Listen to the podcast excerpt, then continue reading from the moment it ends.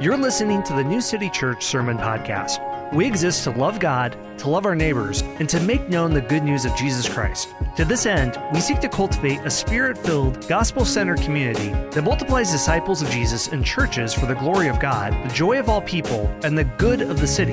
If you'd like to learn more about New City, including service times, discipleship pathways, and opportunities to serve and fellowship with us, please visit us online at newcitykc.org. If you have a Bible, turn with me to Matthew chapter 7. Matthew chapter 7. I'm going to um, try to, in my mind, cut down my sermon so we're not here till uh, 4 o'clock.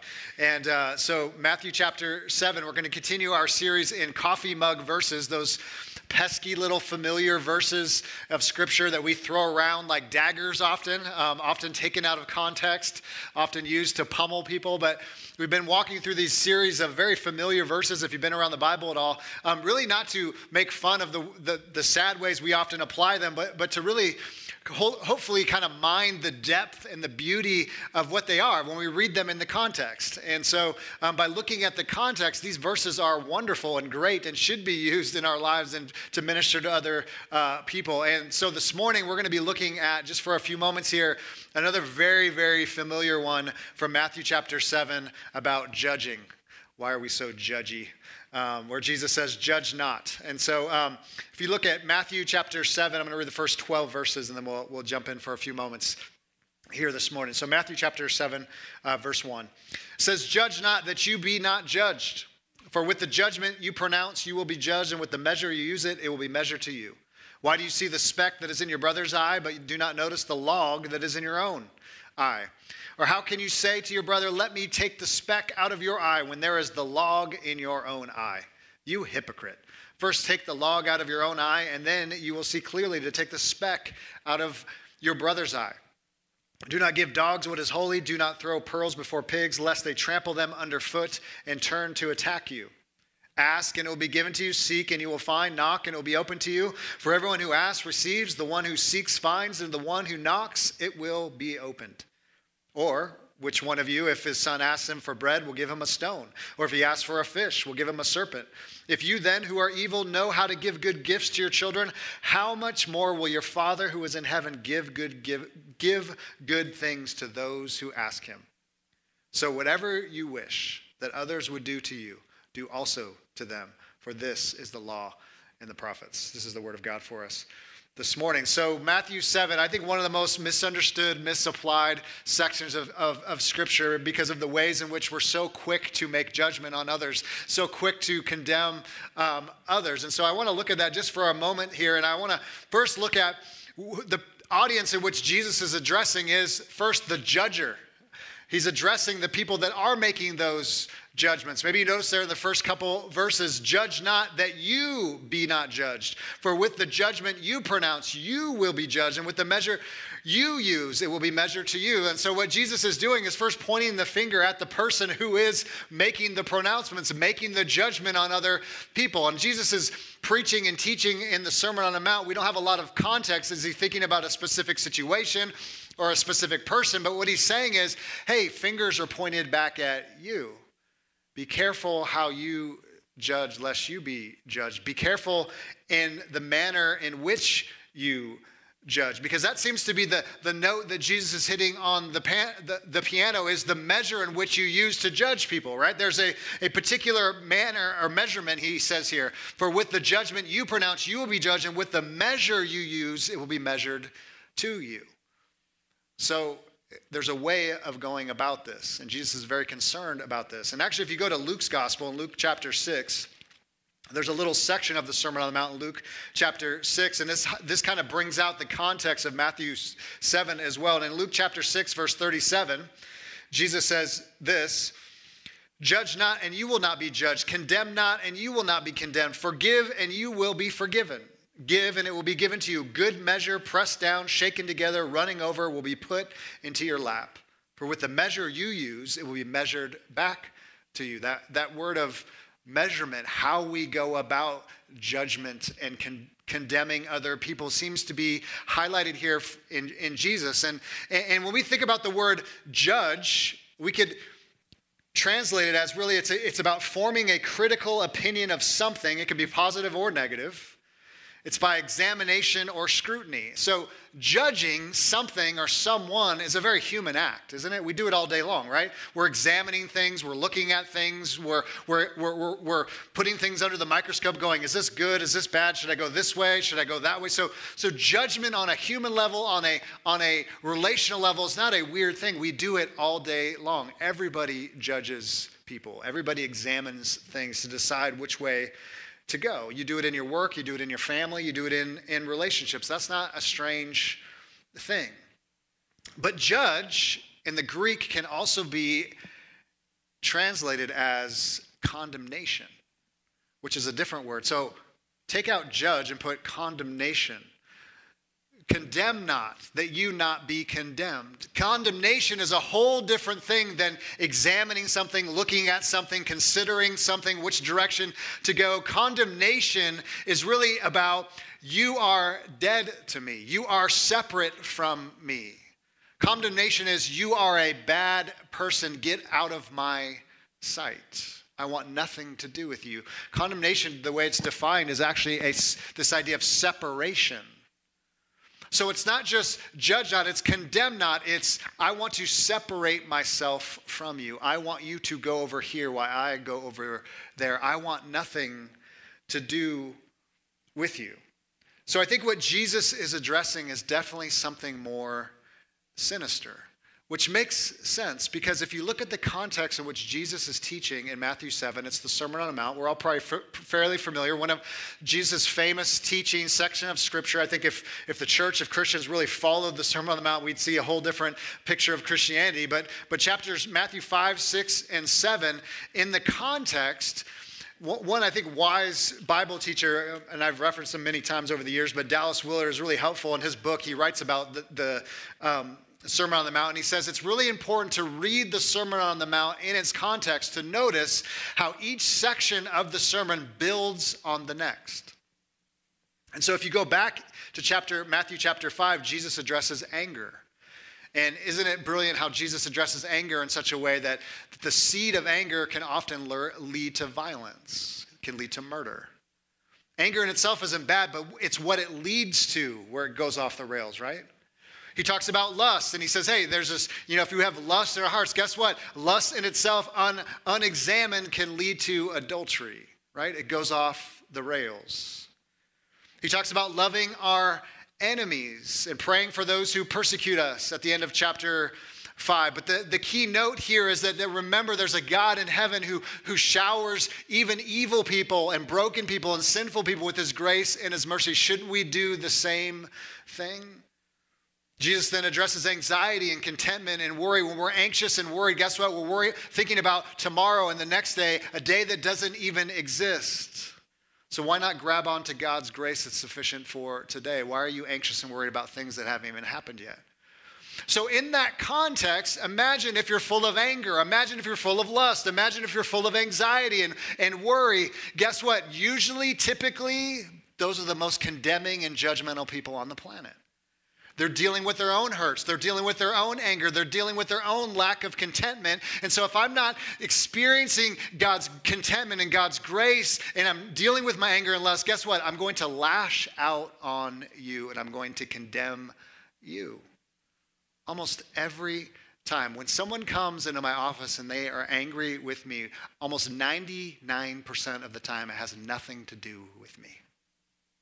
It has everything to do with the hurts and the pains that they're dealing with. Right? And that doesn't put me on the hook. I'm a fool. I mess up all the time, and people have every right to tell me I'm a fool and mess up all the time. Right? That's not the point. But the point is, usually underneath in their hearts, in their souls, is a spirit of anger or lust or pain that they haven't dealt with. And so, guess what? Don't we all do it in our own families? It's usually the people we love the most we lash out on. Isn't that a weird dynamic? right? I mean, Larry, i will be kind to Larry in the office, but you know, when it comes to my own wife, sometimes she gets the, the brunt of all my pain and all my sin and all my junk, right? So I think what Jesus is doing, if we look at it in the context as the sermon builds, is he's addressing this judgmental, condemning spirit, but it, it's rooted in the, the anger and the lust and the anxiety and the fear and, and the ways in which we lash out towards other people. And, and I would say, you know, when we, when we look at the internet, we look at social media, we look at politics, we look even in the church, is that when we see people condemning other people, and we see people lashing out and, and, and, judging other people, not knowing them, not knowing the context, not knowing their story, not knowing their motivations, guess what we should do? We should weep and pray for them because that's a hurt person, right? Like if you think your job is to troll the internet and pastor the internet, there's something broken in your soul, right? Like we laugh and we go, yeah, but but the reality is like we should feel bad for them, right? Like we should. We shouldn't go like, oh my gosh, can you believe these jerks? It's like, no, we should be like, hey, there's something deep in them that is broken, that is off. Like if I think my job is to just walk around the city and just condemn and judge and point the finger at everyone that I don't even know, right?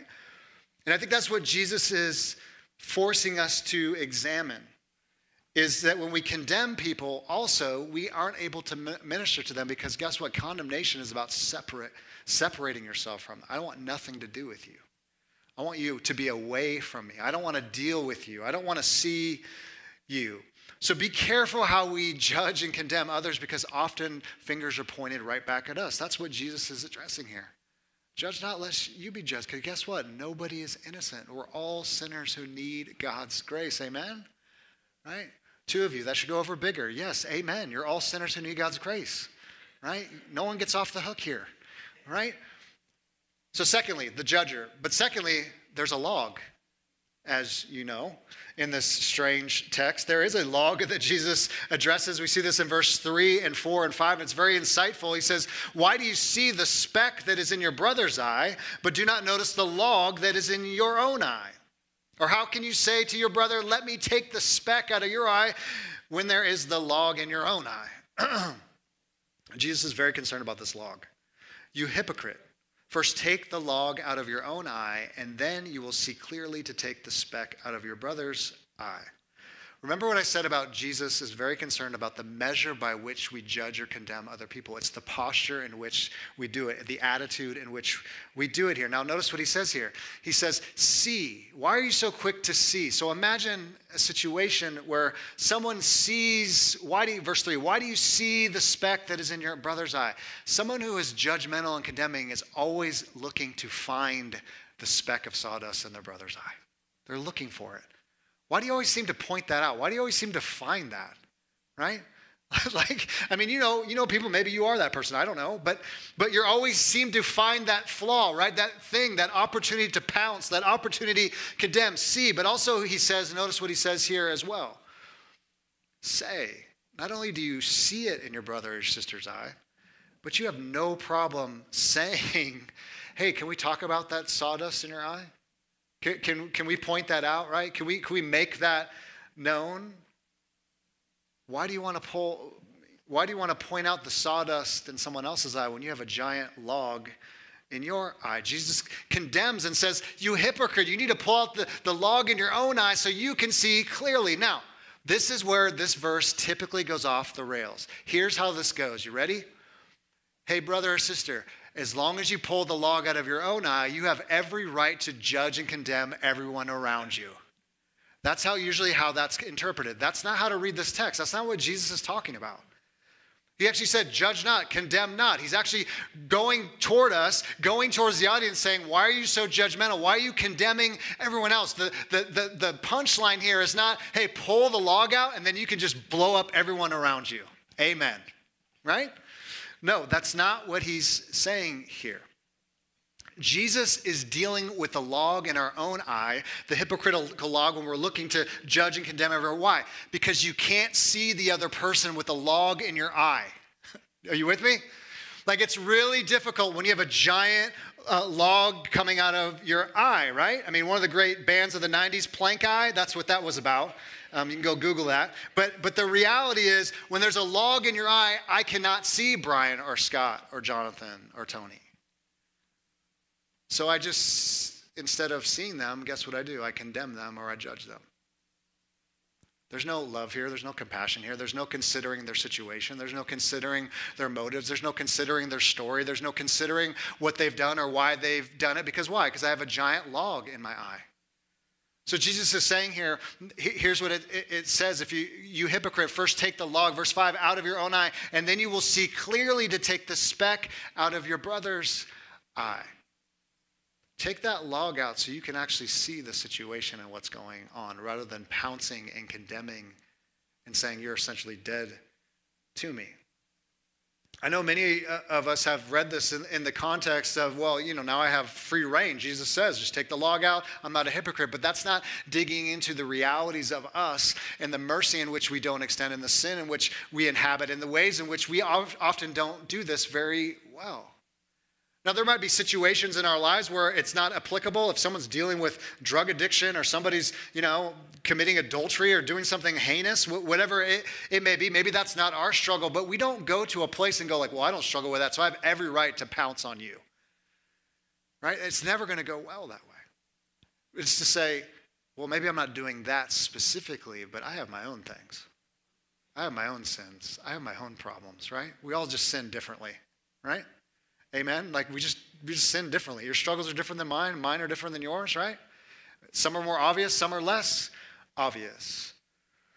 So coming back to the measure idea, that Jesus is very concerned about how we pronounce judgment or condemnation on someone else. He, he says, remove the log so you can see the situation, you can see the person more clearly. And I, and I love what um, in, earlier in the sermon, when, when Jesus talks about in Matthew 6, if you don't forgive in, this, in the um, Lord's Prayer, if you don't forgive, guess what? You won't be forgiven. It's the same principle. If you don't understand the forgiveness that's been given to you, guess what? You're not going to extend forgiveness to other people. If you don't understand that your judgment day has been taken on by Jesus, you're not going to be you're just going to judge everyone else. If you don't understand the mercies that have flown into your life, guess what? You're not going to be a very merciful person to those around us. And so this, this measuring idea um, in, in ancient culture around Jesus' day, there, were, there was a rabbi, um, I forget his name, but um, he, he had this line. He said, judge each person with the scales weighted in their favor. So when Jesus talks about this measuring idea, that's a great, I think, visual of what would happen. So you'd go into the marketplace and you'd have these scales of, of grain and you put the grain on the scales and they try to balance it out. And so what, what Jesus is kind of talking about in this measure analogy and what this rabbi's kind of saying is that, hey, when you go into the marketplace, imagine there's these scales of grain. What I want you to do on the mercy side is I want this side of grain to be overflowing and out of balance. So instead of making things even, what I want you to do is I want your mercy towards other people, your condemnation, your judgment to go away. And I want you to err on the side of mercy, err on the side of, you could even use the, the modern word of give people the benefit of the doubt, right? How often have we gone into our kids' rooms, if you have kids, and just blown them up, not knowing the situation and just assuming they did something, and then you find out, like a dumb parent, you're like, oh my gosh, they didn't even do that. Um, my wife and I had this situation uh, recently. It was actually quite comical. Is my son is playing soccer, and um, they they sent us all these the soccer gear that he needed for the year, like shorts and shirts and all this stuff. And, and our son, one of our sons, can be very forgetful and kind of leave his clothes around the yard, and just it's a long story. But um, and we were going after him, assuming he lost the shorts, but we found out that they were never shipped to our house. And so we literally were tearing our house apart, condemning, judging our son for shorts that didn't exist. It's a good parenting moment. How often do we do that and we don't err on the side of giving them the benefit of the doubt that perhaps he was telling the truth and he doesn't have the shorts? I laugh now and I weep later. What if we were the kind of people that we would measure the scales, weigh the scales, and we'd err on the side of mercy. And there's a reason why we err on the side of the mercy is because that's what our Heavenly Father is like. If you go back to Luke chapter 6, I referenced it earlier, and I, I love the way um, Jesus, I mean, you could go to Matthew as well, but um, Luke chapter uh, 6, when he talks about loving our enemies, he gives this little motivator, and he, he says in, in Luke 6, uh, verse uh, 34 and if uh, 35 but love your enemies and do good and lend expecting nothing in return and your reward will be great and you will be sons of the most high for he is kind to the ungrateful and the evil. Common grace here. Be merciful even as your father is merciful careful how we condemn and judge others when we forget about the mercies of God, that God is even merciful to those that don't believe what we believe. He's merciful to his entire creation. Rain falls on the just and the unjust because that's the kind of God that he is. So, shouldn't we emulate our Heavenly Father? If we are being conformed to the image of, of Christ, we should emulate our Heavenly Father who is full of mercy, who's always going to err on the side of mercy. I want to be the kind of person, I want us to be the kind of church where we err on the side of mercy, not judgment and condemnation. Because God is a really good judge and doesn't need our help. He's really good at it. He's a lot wiser and he sees all things. We don't see all things. You don't know every motive of every heart and every action. It can be, be challenging. I get it, right? But somehow we, we, we puff up our checks and go, I know what you're doing. I know. My wife and I laugh at this all the time is that when we read each other's minds, it never goes well, right? You're judging their motivation of why they did what they did, right? It's not good for a marriage. It's not good for any relationship. It's not good as we see others and as we see our, our God, is that we want to be people who err on the side of mercy. And so when we are finding ourselves in that mode of that posture of condemnation, that posture of judgment, in those moments as we are forgetting and not realizing how merciful God has been to us. It's easy to condemn and judgment. It's low hanging fruit because we're all really good at it, myself included. Right? It's just easier, right? It kind of gets us off the hook. It's easier just to go like, well, they're, they're, they're this and they're that, and they're, they don't vote the right way, and they don't, you know, live the right way, and they don't, you know, can you believe how they spend their money? And it's like you don't know their story, you don't know their context, right? So we're going to walk around all day just pointing fingers and, you know, yelling at people, right? And I, I I'm going to be careful how I say this. Um, I, I, don't know if you've been to the plaza, um, it's in our city, um, but one of the things that just makes my skin crawl, and again, I'm all for proclaiming the gospel. I'm all for sharing the gospel with, with friends and neighbors and, and anyone that's, that's open to it. But with the blowhorn on the street corner, is that really the spirit of Jesus? Condemning, judging people. And yeah, hey, we're calling people to repentance. I get it. But they have no concern for that person. They don't love that person, right? They're just yelling and screaming at them. Like, and I know for some people it's because of the seminary and they got to do get class credits, but I just wonder if that's like a better way to train people in evangelism. I just wonder, is that really the spirit of Jesus? Like, and there's times we need to call out sin, yes, and we need to say, hey, repent and believe, yes, amen. Jesus was all about that, but the spirit, the posture, the measure in which we do it that Jesus says here matters just as much. Because here's the thing when we condemn people, and we judge people, almost every time their behavior does not change. Right? Some of us are in counseling because of the condemnation and the judgment we experienced growing up our whole lives. It doesn't change your attitude, it just makes you feel like crud. Right? And so if you were in a relationship or in a family for your whole life, it's just condemnation, judgment, condemnation. You're trash, you don't measure up, you're never good enough. Guess what? You're probably sitting in a counseling chair somewhere. It does not work. And it does not work for the people that we love and generally want to see, know, and love Jesus. It never works, right? I know as a dad it doesn't work. That doesn't motivate my children, maybe for a moment, but not for long term.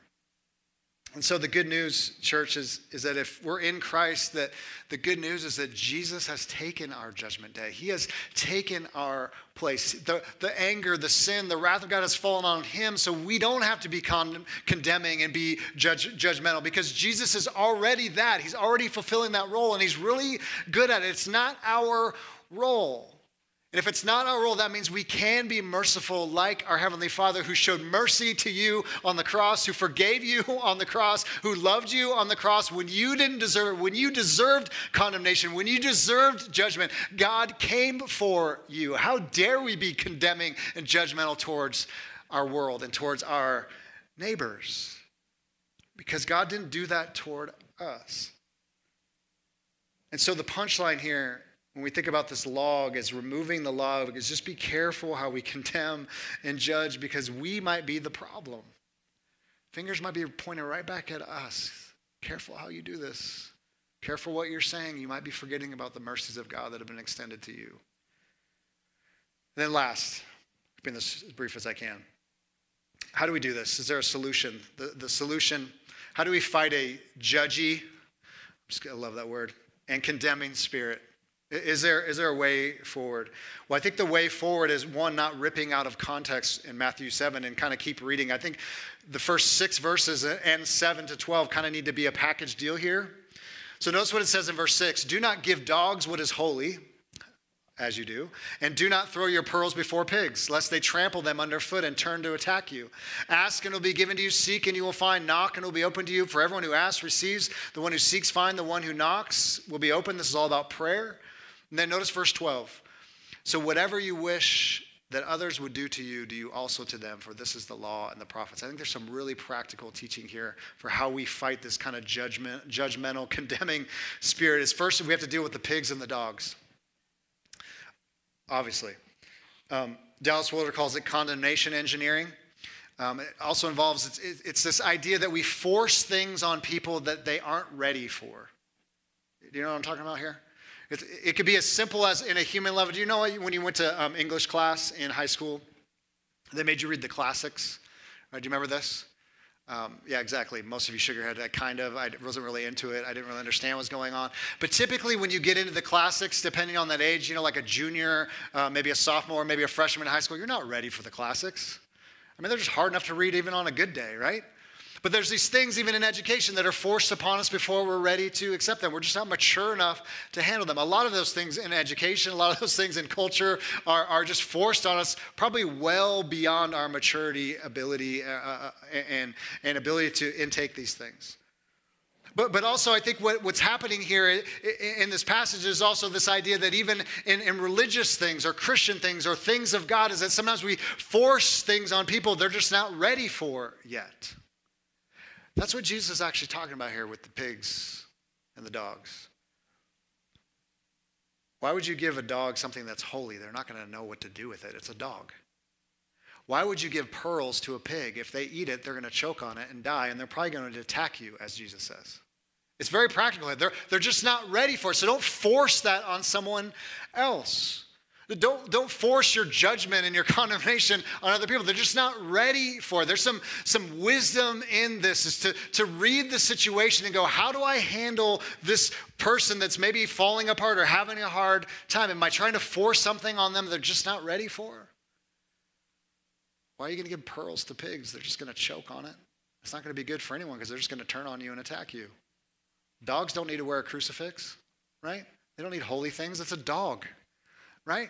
So, so it's understanding what is going on, what's the situation. And I think um, some people have interpreted this as this is about, you know, holy things and worthy things. Dogs aren't worthy and pigs aren't worthy. They should be condemned. That's not what the Spirit of Jesus would say. It's not what it's saying here. It's just they're not ready for it. So I think often in our desires to condemn and judge, it's we're dealing with a situation where the person on the other side just isn't ready to receive what you have. And I think what happens is that we are taking them out of God's control and we're putting it in our control. That's what judgment and condemnation does. Instead of leaving them in the hands of God, guess what we do? We become God. It's my job to tell them what's up. It's my job to correct their behavior. It's my job to help them do what is right. And so we become the ones who control them rather than taking them in prayer and praying for discernment of how do I speak into this? How do I wisely love them? Because again, we're not talking about passivity here. There are times and places where we need to speak into somebody's life. You don't have to do it in a condemning and judgment, judgmental way. But we need to love them and speak truth into their lives. Like if somebody's addicted, someone's going off the rails, it wouldn't be loving just to be like, well, I hope they figure it out. And that's where I think also Jesus' teaching on being snakes and doves is really helpful, right? You remember when Jesus talks about this in Matthew 10? In Matthew uh, 10, verse 16, Behold, I'm sending you out as sheep in the midst of wolves, so be wise as serpents and innocent as doves. There's some really practical teaching on this because a snake is always watchful and observant, right? We only think of snake as, you know, attacking and eating children and, you know, whatever. But they're very observant, right? They never act out of character. Have you ever watched a snake? You've been on a hike and there's like a rattlesnake, right? They're watching, observing, like when they're going to strike. They're very calculated, right? So, so what Jesus is saying is you need to be like that. As you go out in the world, you need to be like a snake and be watchful and observant, right? It's about timeliness. But simultaneously, you need to be innocent like a dove who is gentle and unassuming, right? Almost like you're not even seen. But whatever you do and the ways in which you respond, you do it in a gentle way, right? You're like a snake, you're wise, you're timely. Okay, when do I say something? When do I not say something? But then, like a dove, you do it in a gentle, unassuming way. And hear me out judging and condemning people in a loud and obnoxious voice never leads to any kind of change. My wife tells me this all the time. Yelling at the kids is not going to get them to do what they want to do. It's actually in those moments when I find a moment of grace where it's like when I speak in a kind, gentle way that they actually begin to hear me. Right? So there's the dogs, there's the pigs, we don't need to control people in this way. We need to be like snakes and doves with timeliness and gentleness. And I know this can be done. I, found this, um, I was reading this book this week, and this woman gave a great example of someone who, uh, a colleague who was caught in adultery. And she says, There's a way you can address that without destroying them and condemning them and judging them. And here's what, he, here's what she says She says, um, What if you engage this person and says, Hey, I know you've been working late. And I know your marriage is falling apart. And I know Shirley, because there's always a Shirley in the office, is a good looking woman. But doing what you're doing is not wise. It doesn't honor God. It's going to destroy your family. You need to stop, right? What if you actually address someone that way? Rather than coming with guns blazing, going, you dirty, how dare you, blah, blah, blah, blah, blah, blah. But that actually at least gives them an opportunity to hear you. It doesn't mean they're necessarily going to change, but I'm not controlling them in that moment. I'm doing it lovingly and wisely without a condemning, judgmental spirit, and I'm still addressing the heinous sin that is going on. It can be done, folks. And we live in a culture that doesn't believe this that doesn't think we can actually engage people in a patient, kind manner. That's probably why we all talk past each other, because we're yelling and screaming and no one's even hearing anybody. So, with that, there's prayer, as I mentioned. That's why we want to keep that section there. He talks about asking Asking is the heartbeat of prayer. How can I ask for good gifts for this person? So instead of condemning and judgmental, guess what I do? I bring this person before God in prayer, asking God, can you work in this situation? I don't know. I find myself praying this a lot. God, I don't know this situation. I don't know their motives. I don't know their, why they're doing what they're doing. Only you do. But God, I pray just like a good father that loves to give good gifts to their children, that you would intervene and work in this situation. Give me the wisdom so that I can respond with love and grace and mercy and appropriately eh, rather than condemning and judging them. And the beauty about prayer is you can do that all day long. As you walk into a situation with your spouse or your friend or a coworker or a neighbor, is God, I don't know the situation. I don't know the hurts that they're facing. I don't know the pain they're facing. I don't like what I'm seeing, but I don't want to judge them and condemn them. God, help me take the log out of my own eye so that I can see them as you want me to see them. Prayer is essential in this. Prayer for wisdom. Also, prayer, I think, changes us so that we can be kind to the other person and be gentle with the other person and be patient with the other person. Because remember this, church? We can't say we love God and hate our brothers and sisters. Those are incompatible. Are you with me? You can't say you love God and judge and condemn everyone around you. That's incompatible with the Bible and with God and his character. Right? 1 John 4. Right? How can you say you love God but you hate your neighbor, right? It's like, well, I love God. I go to church every Sunday. Praise Jesus, but I wish you were dead to me. Doesn't work. Because the same character of God that is flowing in our veins and is forming and shaping us, the same mercies that should be flowing through our veins, should be the same mercy that we show our neighbors and our brothers and our sisters. You can't talk about one without talking about the other. Love God with all your heart, mind, soul, and strength. Love your neighbor as yourself. You can't cut off the neighbor part and go like, I love God, but I hate everyone around me. I wish you were dead to me, right? It doesn't work. It's the love of neighbor that actually demonstrates that there's a genuine love of God. It's not the other way around. It flows together, right? All the commandments hang on loving God and loving our neighbor. And so our posture of toward God and towards neighbor shouldn't be a disconnected thing, which leads to our last little practical point. Is did you notice the golden rule in verse 12? And again, that's why we can't sever this off. Jesus talks about judging and condemning and prayer, and then he goes right to 12. That's kind of its own little thing. And he says, So whatever you wish that others would do to you, do also to them, for this is the law of the prophets. Because I know what you want more than anything in your life is to live your days while everyone else is condemning and judging you all day long. Right? That should be no. yeah, nobody wants that. Who, who in their right mind would want that? That's what the golden rule is here. So, so if we're going to judge and condemn people, you know, that's what I want in my life, right? I'm quick to judge and condemn everyone else, but I don't want anyone else doing that to me all day long, right? Pointing out all my faults, pointing out all my sin, pointing out all my, all my junk all day long. God already sees that. He already knows that. He knows my heart. He knows everything uh, uh about me. And yet, the good news of the gospel is that Jesus, knowing all those things, was willing to put on his back, literally, our sin, our judgment, our condemnation, the things that we deserved, so that he wouldn't walk around all day long condemning and judging us. I've said this a million times for 12 years at our church. If you hear a word of condemnation in your head, in your heart, in your soul, and you think it's from God, it's not. There is no condemnation in Romans 8 1 for those who are in Christ Jesus. God never condemns his own people. He actually doesn't judge them either because judgment day came on Jesus. That's done and, and, over with. We will stand before God, but we will not bank our lives on what we've done or our accomplishments or how good we've been, but we will bank our lives on, the, on faith in Jesus and His righteousness, that we will stand before God one day and we're not going to look to ourselves and go like, well, I hope I balance out the scales. I hope I did enough good things. I hope I didn't cuss too much, right? I hope I didn't cut too many corners. What we'll do is we'll turn our gaze to Jesus and go, I banked my life on Him. The one who kept the golden rule perfectly the one who loved me when he, I wasn't deserving of that love. The one who died for his enemies. That's where I'm banking my life on. Because we all fall short of the glory um, of God. And I think this is also why we can love the sinner and hate the sin. I know that's cliche. Maybe that's a great coffee mug verse.